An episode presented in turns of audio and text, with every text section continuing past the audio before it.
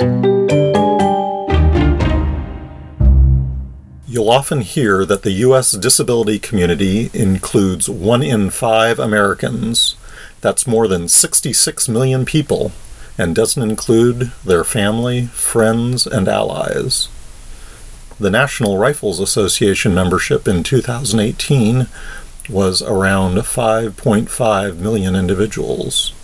So I've got a question for you. Who would you bet gets more of their legislation passed and issues answered at the federal, state, and local level? I'm your host, Stephen Davis, and welcome to the second episode of Disability Democracy Radio. This weekly podcast is about practical actions we can take, that you can take, to make a difference in your community. The goal of Disability Democracy Radio is to accelerate the disability community revolution. Find out more at disabilitydemocracy.org. According to a Rutgers University study, 14.3 million people with disabilities voted in 2018. That is almost three times the number of NRA members. Yet who gets listened to? Now, I am 1000% in support of all the get out the vote drives in the disability community. Really, in every community. If you aren't registered, do it. Right now, pause the podcast. I'll wait. But voting isn't enough. To be effective as a community, we have to act as a community. We have to work within the existing system. It's not just get out the vote, it's get organized. It isn't magic. You've heard about dark money in politics, PACs and super PACs and 501c4s. Not just the Kochs and the NRA, but the League of Women Voters, the Sierra Club, and AARP. If you're a member of one or more of these groups, you'll note that your membership is not tax deductible. If it's not tax deductible, it's probably so the group you support can be politically active, and that is a good thing, usually. There are, they are just different kinds of organizations that can lobby and contribute to campaigns in different ways. We're going to go into details of this in an upcoming episode. Maybe we'll call it DIY dark money or something. But basically, anyone can organize and lobby politically, and it isn't that hard. You file some paperwork with the government to start, file some more paperwork each quarter or each year, if you can start a small business and open a bank account, you too can have a seat at our political table. And you'll start being taken seriously. Just remember that full episode transcripts and additional resources are available at disabilitydemocracy.org. We welcome your comments, feedback, and suggestions. Let us know how we can make Disability Democracy Radio more accessible and more actionable for you. In February 2020, here in California, we had our big primary election. Like you, I got a lot of election mail flyers, postcards, letters, brochures. Perhaps, unlike you, I've started really looking at what I get. If nothing else, it can be kind of fun, like watching a baseball game. You should really start reading them. If you want to join in the game, you should definitely start saving them. Anyway, in February, one flyer really stood out. Now, our local uh, California state Senate seat is open, so there were a lot of candidates. Six candidates, I think. And we got this flyer that was a real hatchet job on one candidate. Basically, it said, vote for anyone, anyone except her. It was kind of amazing. Who were these people? Why did they hate this candidate?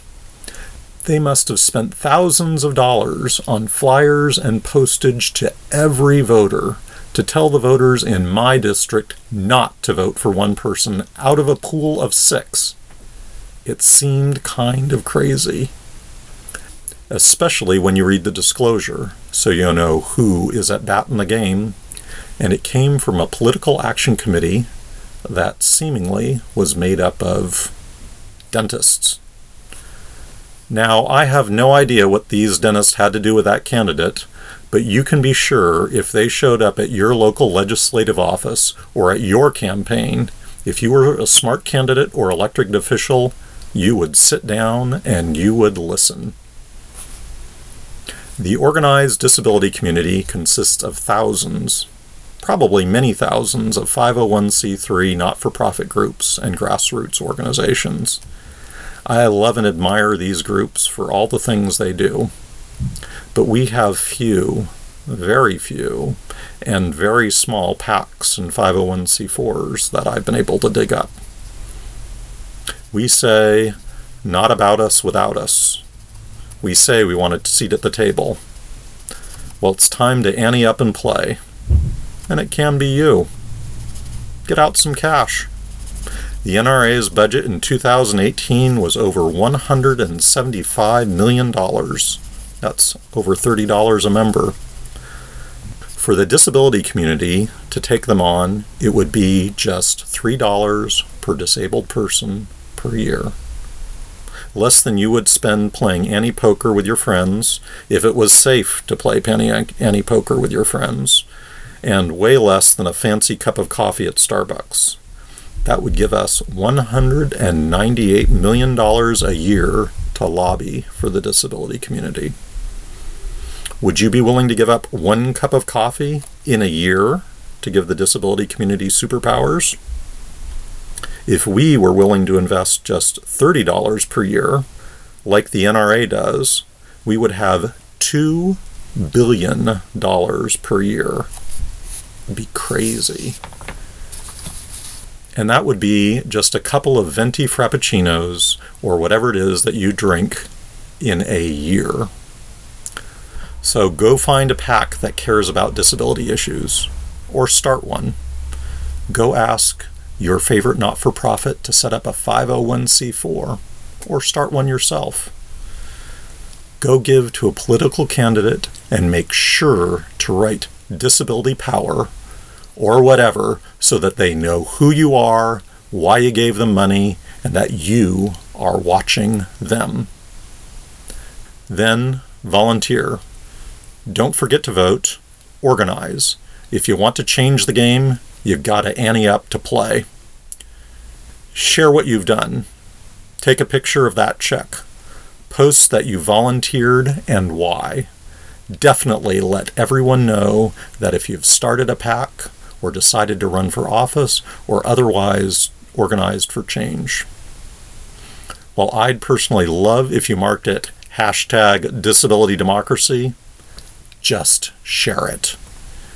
It is time for us not to just be the one in five, but to become the formidable fifth. This episode of Disability Democracy Radio was sponsored by Not Without Us. Not Without Us is a 501c4 mutual benefit corporation. Our goal is equality for all disabled adults and kids with disabilities.